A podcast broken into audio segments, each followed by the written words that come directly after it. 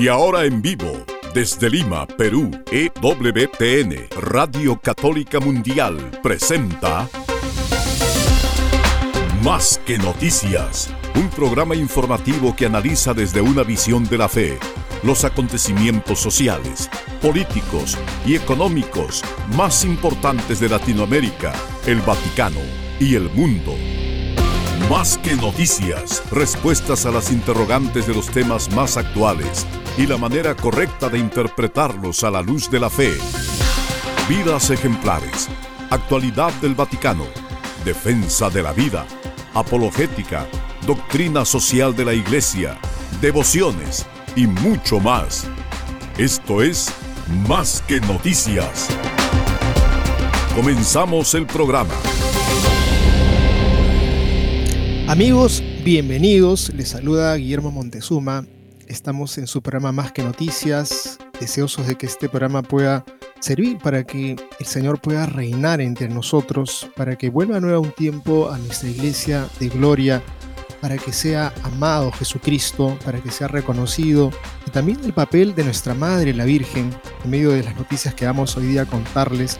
Y quisiera simplemente comenzar también con dos momentos. El primero es lo que hoy día en el Evangelio hemos de escuchar, que dijo el Señor, mujer, qué grande es tu fe, que se cumpla tu deseo. Esta es la mujer sirofenicia que el Señor le dio el regalo a punta de insistencia, a punta de su afán de querer el bien de su hija que se encontraba enferma. Y creo que es una gran lección para todos los que nos encontramos aquí en el planeta y que probablemente no tengamos ni una gota de judíos, pero el Señor ha querido hacer extensiva su misericordia para con nosotros.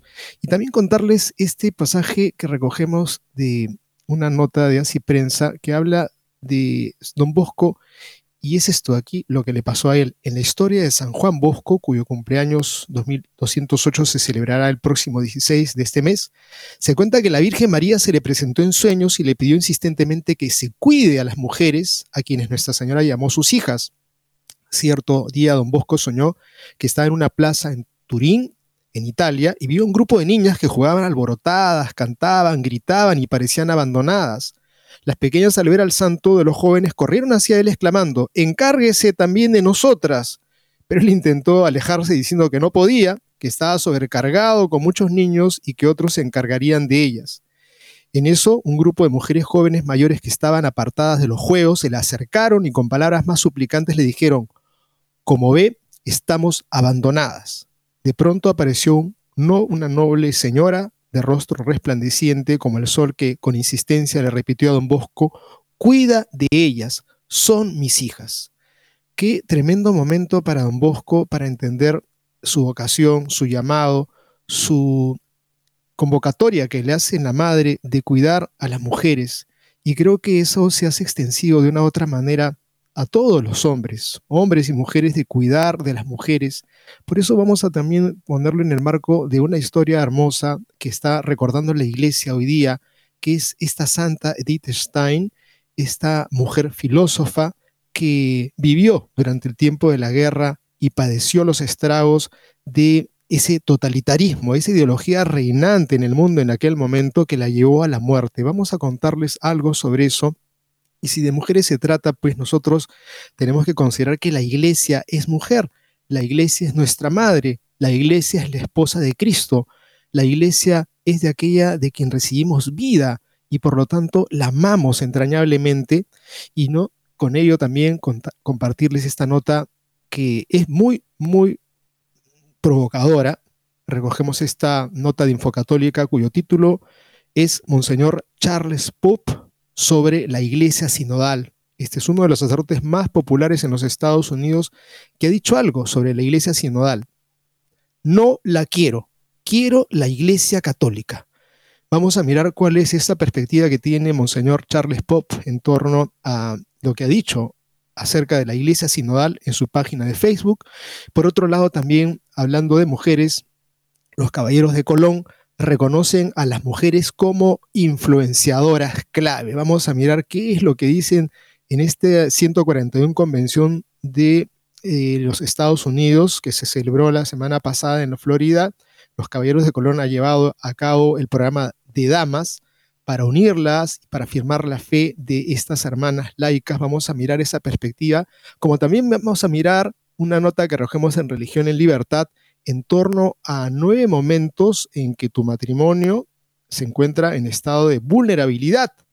Pues que es importantísimo que quienes se casan no digan vamos a soñar con la dicha y la felicidad. No, es bueno que se sepa que pueden pasar momentos muy duros, pueden pasar momentos de grave prueba, en donde uno tiene que prevenir y estar preparados para lo que venga cuando uno de pronto existe que no llega el bebé, o existe que llegaron los bebés, o existe que se mete la familia del esposo, de la esposa, eh, o de repente cuando hay que decir dónde educar a los niños o cómo hacerlos, o cuando falta plata, o cuando de pronto eh, existe la rutina, el cansancio, o cuando de, repente aparece una persona tercera que, que nos atrae y pues aquí hay unas notas muy sugerentes que creo que son de altísimo valor que podamos compartirla como también para cerrar el programa una nota interesantísima que recogemos de Religión en Libertad también en torno a algo que ha ocurrido que probablemente no han habido muchas cámaras eh, durante el JMJ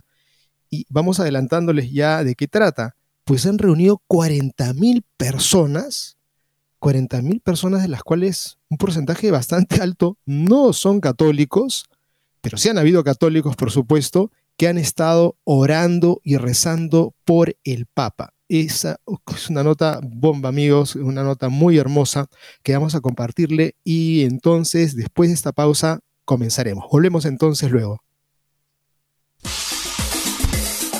No se muevan de EWTN, Radio Católica Mundial. Enseguida regresamos con Más que Noticias.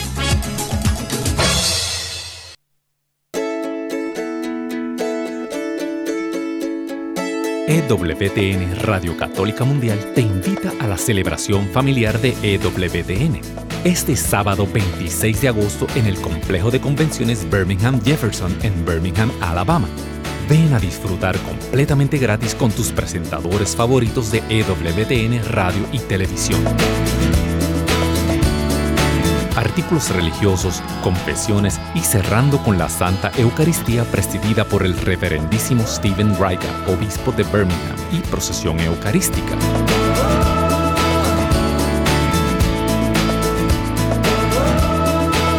Recuerda, este sábado 26 de agosto en el complejo de convenciones Birmingham Jefferson, ven a la celebración familiar de EWTN. Para registrarte y más información, ewtn.com y esta emisora.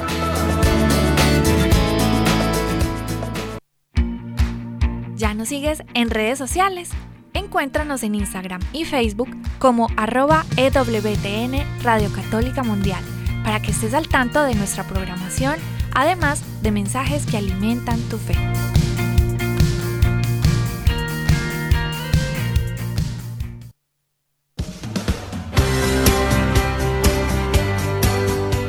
Ya regresamos en EWTN, Radio Católica Mundial con su programa Más que Noticias. Amigos, todos estamos buscando la verdad. Nadie quiere que le metan cuentos, que nos engañen, que nos mientan y menos queremos vivir en la mentira existencial. Queremos vivir la realidad, la autenticidad. Nos interesa conocer lo que es. Pero podemos estar cayendo de repente en autoengaños o siendo llevados de las narices por ideologías tenemos que tener un espíritu crítico.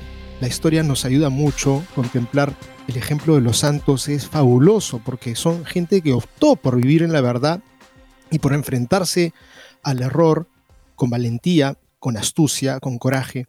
Vamos a mirar en torno a una figura que hoy día la iglesia recuerda, pues es una mujer que busca la verdad, una filósofa, sí, una mujer filósofa que pues nos hace pensar en alguien que insistentemente logró ese milagro de la cirofenicia, ¿no?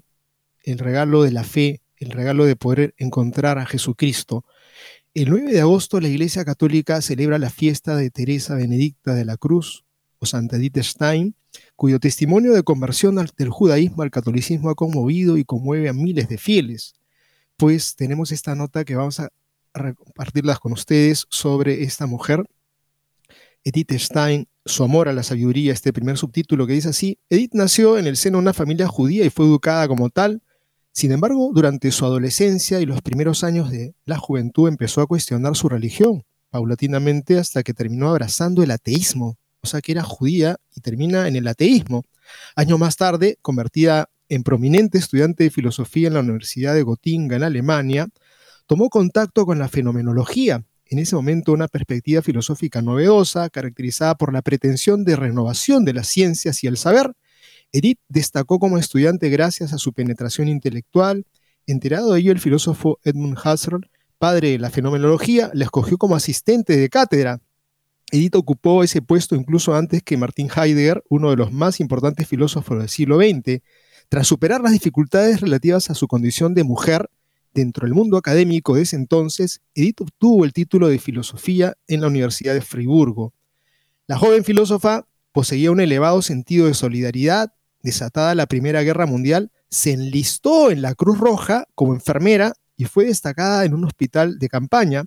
Los años siguientes fueron muy duros. Edith conoció de manera directa la tragedia de la guerra y experimentó con creces lo que significa la fragilidad humana. En medio de las terribles circunstancias que la rodearon, ella se esforzó por ser siempre amable, generosa, servicial. Terminada la guerra, en el año 1921 Edith decide visitar a una amiga que había quedado viuda con el propósito de hacerle compañía. Grande fue su sorpresa al encontrarla con una serenidad, una resignación fuera de lo común, que lo impactó por esa paz y por la fe que irradiaba aquella mujer a pesar del dolor por la pérdida. Su amiga entonces le confesó que lo que la sostenía era la fe en Dios. Así Edith se interesa en la fuente de aquella paz espiritual, el cristianismo, y lee la autobiografía de Santa Teresa de Jesús. Amigos, creo que aquí ya tenemos un pequeño dato que tenemos que realzar. La importancia de ese testimonio de la fe, la importancia de ese testimonio que uno puede dar a los demás simplemente por creer y haberse confiado plenamente y abandonado en Dios para que otra persona pueda ser sensible al misterio de aquello que le trae esa paz. Gran tarea que tienen las mujeres que tienen esa fe y esa paz en medio de circunstancias difíciles, adversas, como la que estaba contando en esta historia la amiga que había perdido a su marido y que se encontraba de repente en estado de desolación y tristeza, pero no, la sostiene la fe y eso es lo que logra percibir Teresa, logra percibir Teresa Stein. Pero ese entonces, varios de sus amigos y colegas del círculo fenomenológico pasaban por experiencias similares. Más de uno se había convertido al catolicismo, lo comentó la intensidad de su interés. Aquel acercamiento intelectual y espiritual de la vida de Teresa de Ávila la transformó profundamente. O sea que estamos hablando de Edith Stein, que va a acercarse a la experiencia de Teresa, de Santa Teresa de Jesús. Perdón. Un radical cuestionamiento sobre el sentido de su propia vida y la búsqueda de la verdad culminaron con el abrazo a la fe católica. Después de un tiempo de purificación personal, pidió ser bautizada, buscó la ayuda de un sacerdote y después de una etapa de preparación recibió el sacramento de la iniciación, el bautismo, en 1922. Edith había encontrado por fin aquello que siempre buscó desde lo hondo de su ser. No era raro escucharla decir, ya siendo religiosa, que al haberse hecho católica de una manera muy peculiar, se sentía más judía. El pueblo judío había esperado por un Mesías y ya lo había encontrado. Jesucristo era ahora el sentido de su fe y su vida. Paulatinamente fue brotando otro cuestionamiento, la inquietud vocacional. Edith continúa su itinerario personal acompañada de un director espiritual, ingresa a trabajar como profesora en la Escuela de Formación de Maestras de las Dominicas de Santa Magdalena, dicta conferencias, traduce libros, destaca profesionalmente y cada vez se puede escapa para encontrar la paz que necesita su lugar favorito era la abadía benedictina de Burón. Mientras tanto, la situación política en Alemania empeora, son años de deterioro moral en su país. El régimen nacional socialista la ubica y le prohíbe la enseñanza. A pesar de ello, Edith no se desanima, su fe ha madurado y se descubre llamada a la vida religiosa. Ingresa al Carmelo en Colonia como postulante, con ese paso rompe definitivamente con su pasado y renuncia al prestigio y a la fama del mundo académico el 15 de abril de 1934 toma el hábito carmelita y cambia su nombre por de Edith Stein a Teresa Benedicta de la Cruz. Para ese entonces la situación de los judíos se había tornado dramática y Edith pide ser trasladada de monasterio para no poner en riesgo a sus hermanas religiosas. Es enviada a una comunidad en Holanda junto con su hermana Rosa, que también se había convertido al cristianismo y servía como hermana lega. Los nazis amenazan con deportar a los judíos de Europa, incluyendo a los conversos. El derrotero tomado por el partido ya generaba el rechazo del mundo libre y la condena internacional. La Iglesia Católica, a través del Papa Pío XII, se convirtió en el bastión de defensa del pueblo judío. A pesar de las innumerables presiones que recibe, Pío XII se mantiene firme del lado de los perseguidores y maltratadores. Las fuerzas nazis de ocupación en Holanda declaran a todos los católicos judíos como apátridas, por lo que deberían ser detenidos. Así un cuerpo militar nazi ingresa al convento carmelita donde viven Edith y Rosa y se las llevan. Ambas son trasladadas al campo de concentración de Westerbork. Edith, en medio de aquella situación extrema, se preocupa por ayudar y consolar a sus compañeros de prisión. Las condiciones en las que viven incluyen humillaciones, tortura y, por supuesto, la muerte. Semanas después, Edith y Rosa son enviadas al campo de concentración de Auschwitz, forman parte de un grupo de unos mil judíos, las hermanas Stein arriban el 9 de agosto de 1942. Después suele, eh, solo sucede lo inevitable. Los prisioneros recién llegados son organizados para ser conducidos a las cámaras de gas. Santedit es ejecutada en uno de los grupos. Muere ofreciendo su vida por la salvación de las almas, la liberación de su pueblo y la conversión de Alemania. Amigos, esa es la historia de esta mujer que fuera canonizada por el, el Papa San Juan Pablo II en el año 1998 y el Papa le confiere el título de mártir por amor, pues un año más tarde, en octubre de 1999, la, la santa fue declarada copatrona de Europa. Esa es la historia de esta mujer, amigos, para sacar algunas lecciones, por supuesto, la búsqueda de la verdad, ese anhelo de querer encontrar la paz y esa paz que se encuentra en Jesucristo, no en los hombres, se encuentra en Él, pero a través de repente de los hombres, de aquellos que están transparentando ese amor profundo que le tienen al Señor. Ojalá que todos podamos contribuir para que las personas puedan encontrarse con ese, Cristo, no con nuestros nombres, no con nuestros apellidos, sino sobre todo con el Señor, y nosotros seamos capaces incluso de entregar nuestras vidas por causa del Evangelio, como ha sido el caso de ella, perseguida en tiempos de injusticia, como sabemos cada cierto tiempo se reeditan estas ideologías perversas como las que están campeando en la China, como la que está campeando en Venezuela, en Nicaragua, en la Cuba. Y creo que tenemos que siempre tener clara conciencia de que no podemos permitir un milímetro que se expandan estas ideologías, sino a punta de oración y también con la astucia y la inteligencia de la fe, tener un espíritu crítico para esas trampas que existen en el mundo y que se filtran a través de programas de ideologización, de tratar de transformar la mente de las personas. Y vamos a mirar ahora un artículo crítico, en verdad muy crítico, provocador. De repente al más de uno les va a decir esto no puede ser, no puede ser si el Papa está promoviendo la sinodalidad. ¿Qué pasa como señor Charles Pope? Pues está diciendo cosas fuertes, está diciendo cosas serias. Este es uno de los sacerdotes que tiene un gran eh, una gran tribuna de gente que lo escucha por su sabiduría, por su espíritu crítico, su espíritu valiente, pues ha dicho algo sobre, la iglesia sinodal. Simplemente no la quiero. Quiero la iglesia católica. Después de todo lo que escucho sobre la iglesia sinodal, sobre esta iglesia sinodal, no la quiero. Quiero iglesia católica. Deseo la iglesia de los mártires, de los santos. Deseo la iglesia católica que es una novia, no una viuda. La novia de Cristo, no una discípula del mundo, que tiene una ortodoxia alegre, que se opone al mundo para convertirlo, esto es lo que escribe Monseñor Charles Pope en su página de Facebook. Pope es el párroco de la parroquia de Holy Comforter, San Cyprian en Washington, D.C., pues es la arquidiócesis de Washington. El sacerdote es muy conocido en los Estados Unidos, lleva su propio blog en el sitio web de su arquidiócesis, escribe frecuentemente en medios católicos, ha publicado libros sobre la fe católica imparte ejercicios espirituales a sacerdotes en muchas diócesis y es un conferencista solicitado en círculos católicos. También ha dirigido estudios bíblicos en el Congreso de los Estados Unidos y en la Casa Blanca.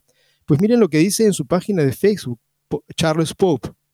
Sí, deseo esa iglesia que fue fundada por Jesús y comisionada para enseñar a todas las naciones y bautizar a todas las personas en la verdad salvadora y resplandeciente de Jesús. Deseo esa iglesia que no busca desesperadamente el reconocimiento del mundo, ni se deleita en él, sino que está enamorada de su esposo Jesús. Por favor, Señor, purifica a tu esposa, la Iglesia Católica, del amor al mundo. Ayúdanos y sálvanos. Ten piedad de nosotros y protégenos con tu gracia. Esto es, amigos, una, un clamor que tiene el padre Pope y creo que es el clamor de muchos de nosotros los católicos, que nos encontramos ante este marasmo de muchos pastores, incluso seguidores por laicos que les hacen el aplauso, en donde dicen ya no basta eh, simplemente eh, que demos el ejemplo y el testimonio de nuestro ser cotidiano sin tener que hablar de Cristo, porque eso incomoda. Tenemos que, apagar el nombre de Jesús porque eso sabemos que genera tensiones en la gente y mejor es esconder el nombre de Jesús. Tremenda barbaridad.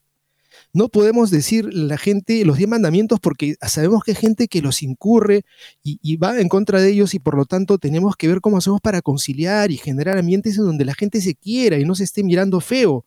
Suena muy caritativo, pero lo caritativo es que las personas puedan encontrar en la palabra de Dios, que son esos diez mandamientos, entre otras cosas, e, en esas, en esas bienaventuranzas, que es el camino para la libertad. Entonces, creo que eh, Monseñor Charles Wood está claro, una iglesia sinodal en esos términos, que es como una viuda, como una, una discípula del mundo, no va, y lo decíamos un poco ayer en la nota sobre el tema de inteligir la sinodalidad de aquello que no puede ser. Es decir, ¿qué cosa es la sinodalidad? Y hay muchos que dicen, bueno, es un estilo.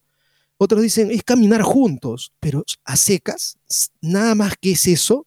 Pues en esta nota nosotros decíamos esto y me parece, amigos, muy, muy eh, conveniente que lo recordemos. La sinodalidad no puede ser un concepto superior al de comunión pues esto significaría la subordinación de la dimensión vertical de la iglesia, el misterio de la comunión de los hombres con Dios a la horizontal. O sea que sinodalidad no puede ser todos somos hermanos, todos nos abrazamos. ¿Y dónde queda Dios? No les interesa. La sinodalidad no puede ser la razón de la disolución de la estructura jerárquica de la iglesia. Yo creo que hay una intención clarísima de que no hayan más sacerdotes. No solamente hay una crisis de vocaciones, sino que hay una intención de que no existan más sacerdotes y todos los buenos que puedan existir tienen que ser apabullados y acallados. Entonces, la sinodalidad no puede ser la razón de que la estructura jerárquica de la iglesia no exista porque Jesucristo la instituyó. Existían los apóstoles, o alguien quiere decir, no, no más apóstoles. La puede ser la excusa para la democratización de la iglesia y su reconfiguración en estructuras asamblearias. Es decir, la, la, la sinodalidad no puede ser simplemente la ocasión para decir, Ahora tenemos que sentarnos todos a ver cómo vamos a hacer con la iglesia, con nuestra parroquia, con nuestra comunidad, para que finalmente entre todos, a través de una elección y una votación, escojamos los nuevos caminos. Y si en los nuevos caminos eh, implica que el Evangelio se lea una vez al año y no se lea más que eso, creo que eso sería una tremenda tradición, porque esa democratización, sin duda, sería una dictadura, más que nada. La sinodalidad no puede ser un pretexto para caer en la papolatría. Curioso y paradójico efecto. Y también causa, esto es, un círculo vicioso de los dos fenómenos anteriores, ¿no? O sea, que dicen, no, si el Papa dice una cosa y es lo nuevo que está diciendo y, por algo de motivos achica el pensamiento de Jesucristo o simplemente lo pospone, es papolatría. Están creyendo más en el Papa que en lo que dice el Evangelio y lo que ha enseñado la Iglesia durante tanto tiempo. La sinodalidad no puede ser la justificación para el gran reemplazo del magisterio bimilenario de la Iglesia. De pronto el Espíritu Santo ha iluminado y ha dicho que todo lo que ha enseñado la Iglesia durante dos mil años es algo que ya hay que superarlo.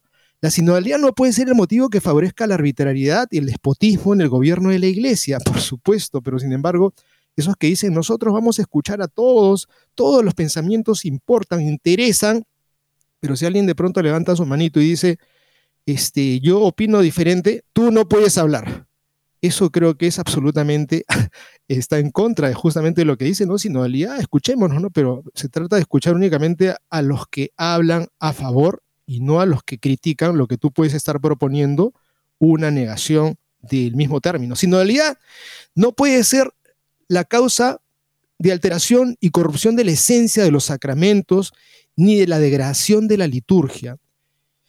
Y creo que eso me parece que también es una filtración permanente, yo lo siento aquí en carne propia, cuando de pronto dicen, ya no pidan documentos a la gente que va a bautizarse, por favor, la gente si pide bautizo, bautícenlos nomás.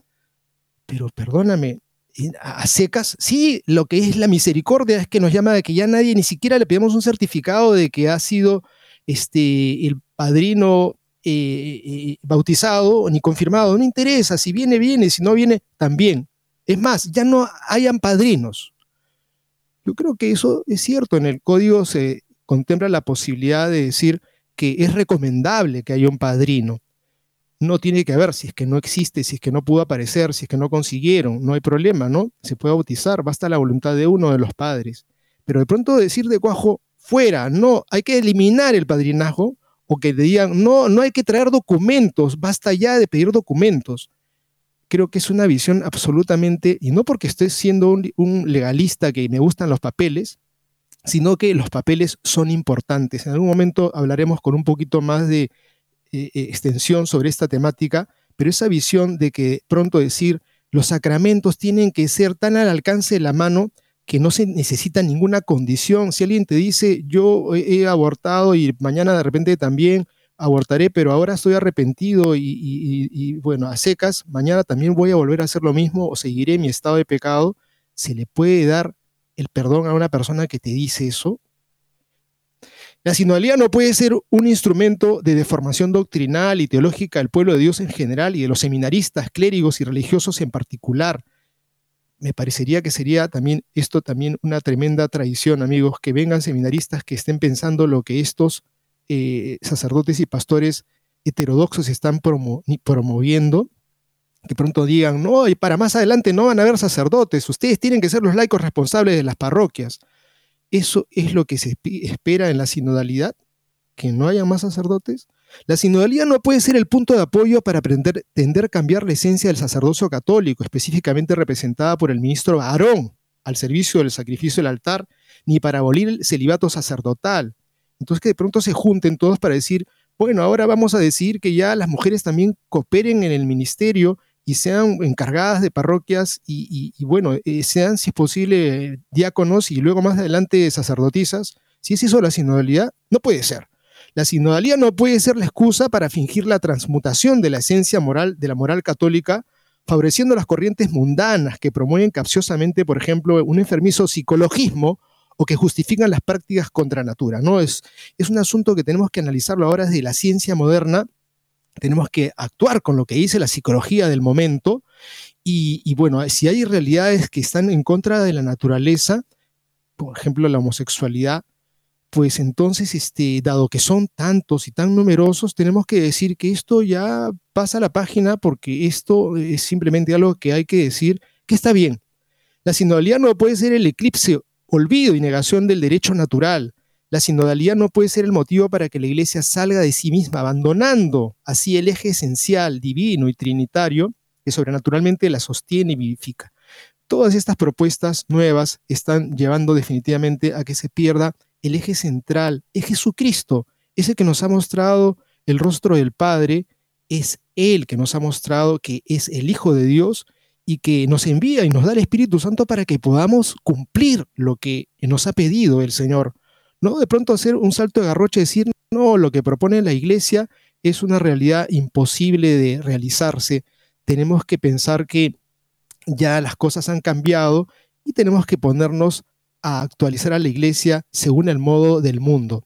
Bueno, Amigos, creo que es importante la crítica Monseñor Charles Pope, por supuesto que sí. Esto que acabo de compartirles es un texto que recojo del padre Jaime Mercant Simó sobre el tema de inteligir la sinodalidad por vía apofática. Es un título bastante eh, eh, difícil de, asimilar, pero se trata de comprender la sinodalidad por la vía de la negación, porque como no dicen qué cosa es sinodalidad, sino simplemente es un estilo, es una forma de ser de este momento. Yo creo que es bonito, por supuesto, cuando nos sentamos todos en la comunidad y cada quien da sus opiniones, pero de pronto decir que porque la mayoría piensa esto ahora, tenemos que cambiar los rumbos de la iglesia y tenemos que cambiar lo que es la enseñanza continua de la iglesia porque nos juntamos mil o dos mil, Creo que esa sinodalidad tiene que escuchar la voz de todas las personas realmente que están seriamente preocupadas por la propuesta de la sinodalidad cuando incurre en todas estas cosas que acabamos de mencionar y que muy bien el padre Jaime Mercán Simó ha descrito en este artículo.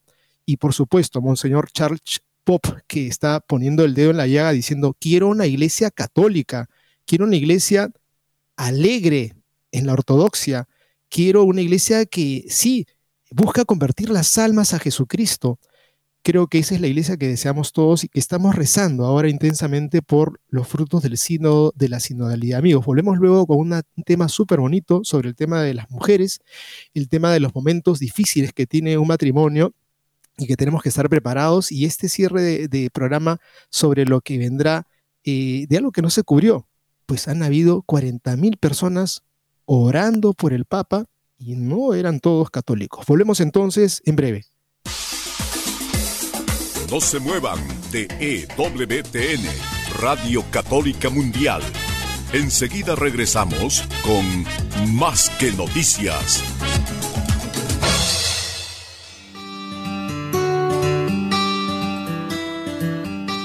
En la página web de EWTN podrás encontrar los programas de EWTN Radio y Televisión.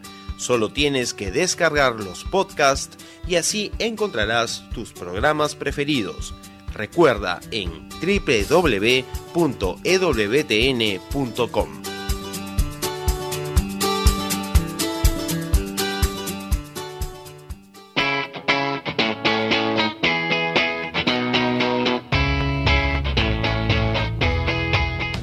Te invitamos a que visites la página web de Asiprensa, www.asiprensa.com, donde encontrarás todas las noticias y actualidad de la Iglesia en el mundo.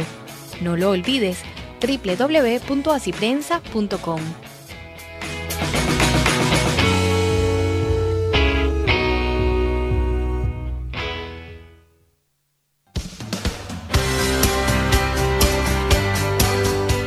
Ya regresamos en EWTN, Radio Católica Mundial, con su programa Más que Noticias.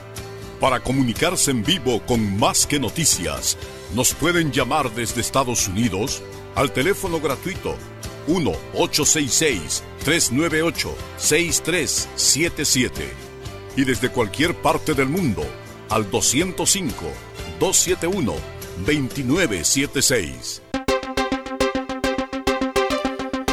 Bien amigos, vamos a tocar ahora un poco la temática femenina y creo que no solamente será para interés de las mujeres, sino de los hombres, que verdaderamente queremos construir un mundo en donde nos entendamos, no que estamos en frente, en oposición, estamos en una competencia, cosa más ridícula, cuando todos sabemos que siempre hemos tenido el soporte de una mujer o de varias mujeres que han sido pues colaboradoras en nuestra formación, en nuestra gestación, en nuestra vida.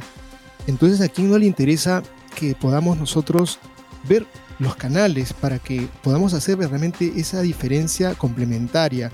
Somos hombres y mujeres los que constituimos este mundo y que tenemos y encargado para nosotros el evangelizarlo, el que puedan todas las personas conocer al Señor y que podamos construir un mundo de acorde a Él, sin perder las esperanzas, porque pareciera que estuvieran ganando las fuerzas del mal. Pues no, no es así, están ganando las fuerzas del bien siempre, porque al final siempre gana Dios, aunque haya un mundo que esté revelado y que haga cosas contrarias a, su, a, las, a las, enseñanzas del Señor, haciendo tira su propia vida finalmente, porque es lo que ocurre, ¿no? Cuando el hombre se aparte de Dios, hace tira su vida, la destruye, queda en desolación, y no es que viene el infierno más adelante. Por supuesto que viene el infierno, pero el infierno comienza uno a vivirlo cuando uno se aparta de Dios y es lo que hace sufrir al hombre. Pues miramos ahora qué ha ocurrido, amigos. Hay una realidad que nos queríamos nosotros alegrarnos también con ustedes porque es una nota que recogemos de WTN. Caballeros de Colón reconocen a las mujeres como influenciadoras clave. Esto ha ocurrido en el 141 Convención Suprema, celebrada la semana que pasó en la Florida, los caballeros de Colón llevaron a cabo el programa de damas para unir y afirmar la fe de las laicas cuyos esposos son miembros de esta organización del Servicio Fraternal Católico. Más de 500 mujeres asistieron al programa el cual destacó los sacrificios que hacen las esposas de los caballeros y el papel clave que desempeñan como mujeres de influencia. Este fue el segundo año en que la organización católica llevó a cabo un programa para mujeres en su convención suprema. Según Vanessa Kelly, esposa del caballero supremo Patrick Kelly, el propósito del programa de damas es brindar a las personas más importantes de la orden que no son miembros, las damas, las esposas, las mamás, los hijos de los caballeros, la oportunidad de reunirse y crecer en su fe. El evento fue organizado en colaboración con el Instituto Given, un ministerio para mujeres católicas dedicadas a ayudarlas a experimentar la maternidad espiritual de la iglesia. Yo quisiera aquí simplemente tomar en consideración que el tema de la maternidad no es una llamada para aquellas mujeres que engendran hijos, que paren hijos. La maternidad es una realidad para toda mujer, que a la hora que vive la experiencia del Evangelio y del amor, da vida a los demás, con sus consejos, con su presencia, con sus palabras, con su testimonio, y da vida a otras personas. Y de eso se trata, y por eso también nosotros decimos a unas religiosas que están con su toca de religiosas, le llamamos madre, ¿por qué? Porque ellas nos dan vida, con su testimonio, como hemos mencionado, con su palabra, son generadoras de una vida espiritual, como también ningún hombre puede renunciar a su paternidad porque no teniendo o teniendo hijos, podría tener hijos, pero no dar vida a nadie más que engendrar hijos. Pero una persona que de repente no tiene hijos puede ser un padre, ¿por qué? Porque transmite vida, porque enseña, porque enseña a vivir, porque enseña a Jesucristo. Entonces la paternidad y la maternidad son dos realidades que ningún hombre, ninguna mujer puede renunciar, porque estamos llamados justamente a ser generadores de vida a través de la capacitación en liderazgo, la formación en la fe y la tutoría dedicada a los programas de una semana de Given para mujeres católicas de 21 a 35 años, las ayudan a comprender mejor a perseguir su misión y vocación particular. Todos ustedes, dice el texto, son realmente personas influyentes que realmente están marcando la diferencia en este mundo de hoy, dijo la hermana Mary Gabriel de las Hermanas de la Vida, quien presentó el evento. La hermana Mary Gabriel destacó el papel que desempeñaron las madres y las hermanas del fundador de Caballeros de Colón, el beato Michael McGibney, para ayudar a la formación de la orden. La madre del padre McGibney enviudó cuando él, el hijo mayor, tenía 20 años y ella y sus hermanas siguieron siendo una presencia cercana durante toda su vida, dijo la hermana Mary Gabriel. En su discurso de apertura, la autora y oradora católica Rachel Raquel Bullman dijo que las esposas de los caballeros son una parte importante e integral de la orden. Bullman, quien forma parte del Consejo Asesor de Given, explicó cómo las mujeres son las influenciadoras claves en las familias católicas. La capacidad del cuerpo de una mujer es la capacidad para la vida. Ya sea que hayas concebido o no, tienes la capacidad de concebir la vida, continuó. Su capacidad para reconocer la vida en su esposo y permitir que sea llamado al servicio de caballeros de Colón es un regalo. Bullman recordó una escena de la serie de televisión bíblica de Chosen en la que Jesús le dice a la esposa de Pedro que ella fue la primera en reconocer el potencial de su esposo. Fuiste la primera en ver a tu cónyuge como Dios lo ve, le dijo. Viste algo que era más grande de lo que él pensaba que era su capacidad. Todos sus sacrificios para llegar a ser quien es son también los tuyos, porque ambos son sacramentalmente uno, le afirma Jesús en la serie. En ese último sentido, en ese sentido, Bullman afirmó que una mujer de influencia es aquella que reconoce las heridas que tiene y permite que Dios las redima para su bien. Qué hermosa figura, amigos, la figura de una mujer. En este caso hace memoria de lo que le dice Jesús a la esposa de Pedro, ¿no? que ha sido la que reconoció esos valores, reconoció la mirada como Dios veía a Pedro.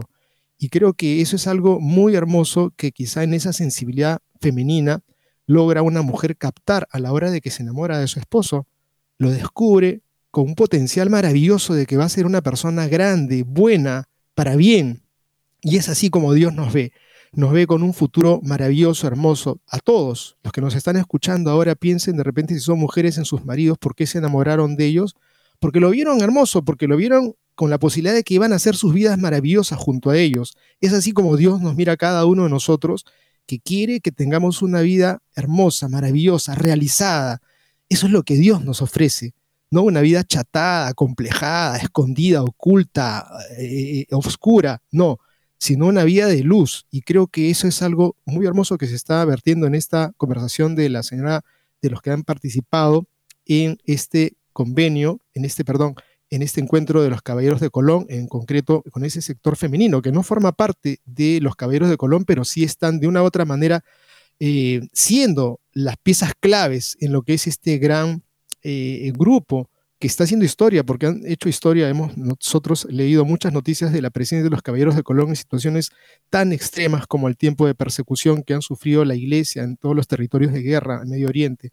Por su parte, Michel Nuzzo Nalieri, representante de Caballeros de Colón, explicó que el propósito del programa es reconocer el papel central que las esposas de los caballeros, además de sus esposos, juegan en la edificación de la iglesia a través de familias fuertes. Con las muchas familias que asisten a la convención, hubo una oportunidad real para nosotros de reservar un tiempo solo para las mujeres y crear un programa que busque nutrirlas espiritualmente y enfatizar el regalo que son para la iglesia. Son palabras de Knudson Alieri.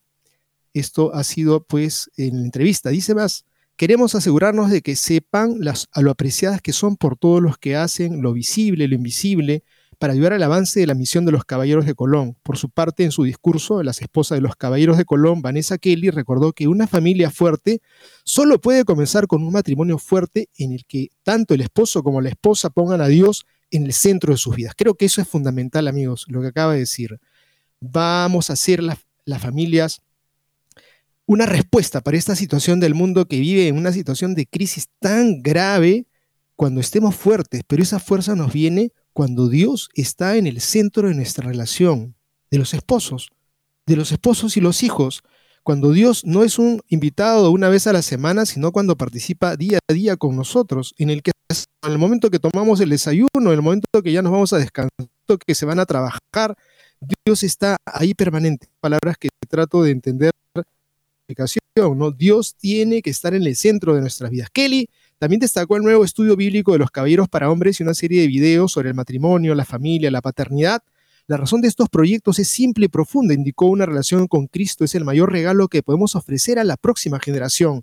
Los caballeros de Colón tienen el deber de ayudar a los padres a crecer en su fe y transmitirla a sus hijos, además de desempeñar un papel fundamental en la transmisión de la fe a la próxima generación Kelly señaló que las esposas de caballeros de Colón son fundamentales para su misión de edificar la iglesia en todo el mundo.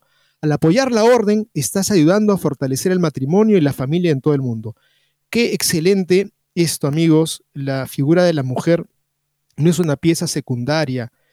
Yo creo que las otras instituciones en donde de pronto se convierten los hombres en un solo núcleo absolutamente cerrado, en donde la mujer no tiene ni por qué asomarse, creo que no conviene si alguien está en alguna institución que tenga esas características, esto solamente para varones y nada más, y no puede ser conocido ni, ni, ni, asomar la figura de nadie de la, otra, de la familia, me parece que no conviene. Yo recomendaría que no. Pero si en donde las mujeres están participando y son piezas claves, por supuesto, es una gran señal de algo que es para bien. Esta institución, enhorabuena, que está creciendo en la iglesia y tenemos que compartirles otra nota en torno a la figura de lo que está pasando en la problemática. Quizá quienes se casan dicen, uy, yo voy a ser feliz con esta mujer, con este hombre, pero no se han preparado para situaciones difíciles que puedan aparecer. Un artículo que les recomendamos, no lo vamos a desarrollar todo, pero sí el título es sugerente sobre nueve momentos en que tu matrimonio es más vulnerable y así puedes prevenirlo y protegerlo adecuadamente. Quienes están pasando por situaciones de crisis, conviene que vean esto. Vamos a tratar de hacer un pequeño esquema de una sinopsis pequeña de, este, de estas recomendaciones que da, porque nueve momentos podría llegarle a cualquiera. Podría llegarle a cualquiera que de pronto se dan cuenta de que son distintos, por ejemplo. Y dice así la nota, es una de las crisis más frecuentes de los primeros compases de la pareja. Surge al iniciar la convivencia. El enamoramiento que versa sobre los grandes temas posiblemente no se ha parado a mirar esos detalles mínimos que se perciben en el día a día. Aunque parezca mentira, no son pocas las crisis que los matrimonios tienen que superar por tópicos tan clásicos como la pasta de dientes, o si los platos de la cena se recogen o se dejan en, en el lavadero. Es entonces cuando descubrimos que cada uno es de su padre las educaciones recibidas durante todos los años presentes son distintas. Para enfrentarse a esta situación necesitamos trabajar especialmente en la empatía. Es importante ponerse en la piel del otro para juzgar adecuadamente cada situación. La valoración incluye saber si realmente la otra persona es consciente de que determinada actitud nos molesta. En ocasiones posiblemente ni sepa que hay otro modo de hacer las cosas porque en casa sus padres se hacían así en diálogo tiene que ser muy fluido, porque si no se comentan los detalles se pueden enquistar. pero al mismo tiempo nunca se puede perder la perspectiva de que se trata de cuestiones de una importancia solo relativa. Yo creo que eso es importante, amigos, para los que están viniendo de esa primera experiencia y están inaugurándose en la vida matrimonial, que van a encontrar a una persona que procede de una manera diferente. Y si esa cosa que hace te molesta o que deja de hacer te molesta, pues no es el fin del mundo, pero sí es bueno dialogar y conversarlo y entender que e, esa persona tiene una determinada realidad que hay que entender y ver cuál es el mejor camino para solucionar. La segunda dice cuando se meten las familias políticas, ¿no?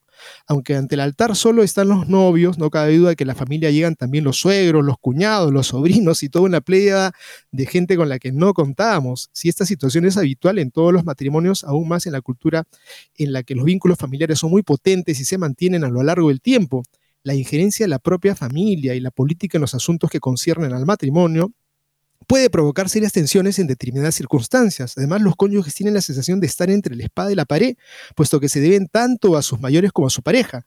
En estos casos, el diálogo, es el arma más eficaz para solventar los problemas, pero no se debe entender como un diálogo destinado a que el contrario entienda a la familia política, puesto que es poco probable que ocurra, sino que el matrimonio acuerde unos principios básicos mínimos que se podrán transgredir.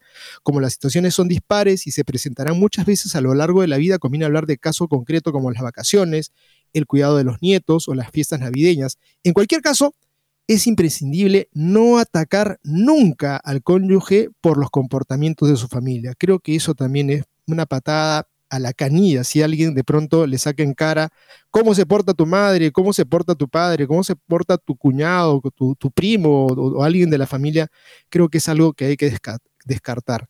Cuando el bebé no llega, también lo refleja este artículo, cuando nacen los bebés o otro lío que hay que resolver, no porque sea malo, sino porque hay que resolver.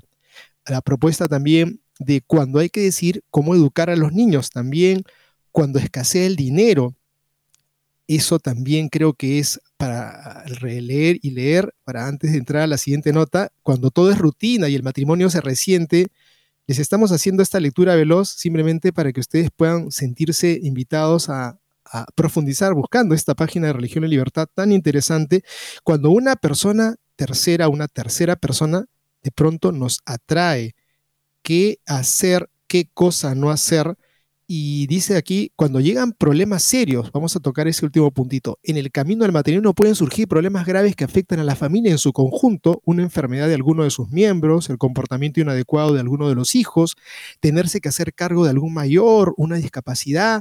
Son situaciones en las que aunque la pareja deba permanecer especialmente unida, es probable que los estados de ánimo se vean afectados por los acontecimientos. Ante estas situaciones hace falta mirar el nuevo escenario desde la distancia tomar en consideración cuáles son las son todas las circunstancias, determinar si el cambio de situación va a ser circunstancial o definitivo. Hace falta ser pragmático y buscar soluciones a aquellas cuestiones del día a día que necesitan ser resueltas. De lo contrario, pequeños problemas cotidianos se pueden convertir en cargas insumibles, inasumibles, que caben por deteriorar, que terminan por deteriorar el matrimonio. Los esposos tienen que pasar juntos los momentos propios del duelo que implica la aceptación de todo problema.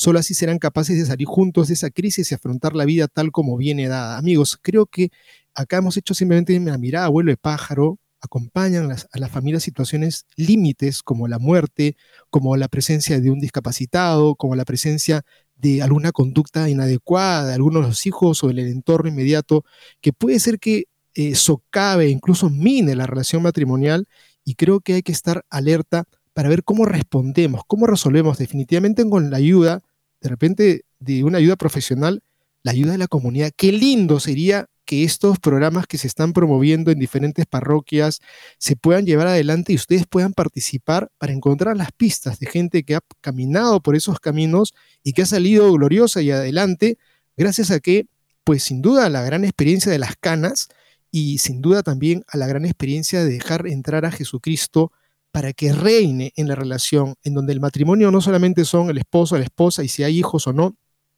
sino que esté sobre todo el Señor Jesucristo permanentemente en la vida matrimonial. Y queremos ahora terminar este programa con la nota de lo que les dije. Esto es una noticia bomba, porque estamos recordando también un año más de esta bomba que cayó en Hiroshima, pero hay una bomba unos días antes, en estos días, sobre gente que se ha puesto a rezar por el Papa. Y no eran católicos, pero sí, guiados por católicos, y sí han habido católicos, pero esto es impresionante. El encuentro de oración de Change en el estadio da Luz de Benfica, en Lisboa, en la noche del viernes, tras el Vía Crucis, atrajo a unas 40.000 personas, de las que quizás solo uno, uno de cada cuatro eran católicas. Aunque los medios vaticanos no le dieron tanta cobertura, es probable que este gran encuentro de católicos evangélicos y protestantes de otras ramas tenga reverberaciones profundas a lo largo del tiempo, mucho más allá de un rato de música y oración como analizaremos. El encuentro en sí fue impresionante. Pidieron al actor Jonathan Rumi, católico, que interpreta a Jesús en The Chosen, que dirigiera una oración por el Papa. Y así la improvisó él, poniendo a unos 30.000 protestantes y 10.000 católicos a rogar a Dios por el Papa Francisco para que le diera sabiduría, para trabajar por la unidad de los cristianos y por la evangelización. Participaron en el encuentro el entrenador de fútbol Fernando Santos, exfutbolista Giovanni Mauricio, la cantante de Fado Marisa músicos cristianos con Matt Mather, católico, e Israel Houghton, evangélico, y líderes religiosos como Nicky Gampel de Alfa. Se emitió un video con saludos del Papa Francisco y del cardenal Raniero Cantalamesa, sido a los encuentros carismáticos católicos o protestantes. Hubo mucha música, alabanza, invocación del Espíritu Santo, oración de entrega a Cristo y sensación de que Dios estaba haciendo algo esa noche, lo que en ambientes carismáticos le llaman la unción. Pero más interesante, aún que el acto en sí es la corriente de trabajo previa las personas que lo apoyaron. Líderes evangélicos que no especialmente cerca del mundo, pero que ahora tienen clara conciencia de que la situación del mundo y la evangelización requieren encontrar caminos de unidad entre cristianos de distintas tradiciones. El encuentro de alabanza y oración en Benfa, en Benfica, ese estadio duró casi cuatro horas y habían repartido casi 65 mil entradas gratis y acudieron unos 40 mil personas. Había muchos encuentros de cultura y fe en esa noche del viernes en Lisboa. Entre los asistentes habían sacerdotes, monjas, jóvenes y todos los países. Abundaban los africanos, países lusófonos y brasileños. Se veían banderas de Reino Christin, de la comunidad carismática Fe y Vida y sus allegados. La ENC, una red de comunidades carismáticas en toda Europa, católicas la mayoría, pero algunas son ecuménicas, protestantes y ortodoxas. La organización calculaba el día previo que los católicos serían un 20%, pero es posible que fueran un 25% o más. Los convocantes eran la Asociación Rodríguez Pereira, una modesta iglesia evangélica, y Charis, la entidad coordinadora internacional de renovación carismática católica, que parece que aportó sobre todo la difusión del evento.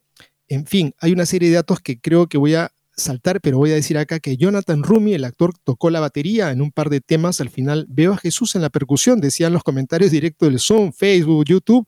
Estoy vivo porque Él vive. Empezó cantando Mad Matter, Él vive, se convirtió en la proclamación inicial sobre todo lo que se construye. También la iglesia y su unidad. Después Israel Houghton cantó Soy amigo de Dios, Él me llama amigo, proclamando cercano. Este encuentro es para proclamar a Jesús como Señor de nuestra vida, de nuestras naciones y de todo el mundo. Dejar un claro tras las dos primeras canciones citaron Efesios 4, un solo Dios, un solo Señor, una sola fe, un solo bautismo. Eh, Juan 17, que sean uno como tú y yo somos uno y que el mundo pueda crecer. Enseguida empezaron una invocación salmodiada al Espíritu Santo. Cuando cantaron Espíritu Santo, bienvenido a este lugar, se sumó todo el estadio. Después Matt Bandhar retomó una versión cantada del Padre Nuestro que ha trabajado recientemente con Taya. Las voces femeninas impresionaron con la muy popular Revelation Song en inglés y portugués también el estadio entero se sumó a cantar Santo es el Señor poderoso. Amigos, es una nota impresionante porque ha habido un momento de oración, de unción. En verdad, yo ahorita estoy encantadísimo de haber leído esta nota de Religión en Libertad porque ha sido un momento para orar por el Papa, lo necesita. Orar por la Iglesia, lo necesitamos.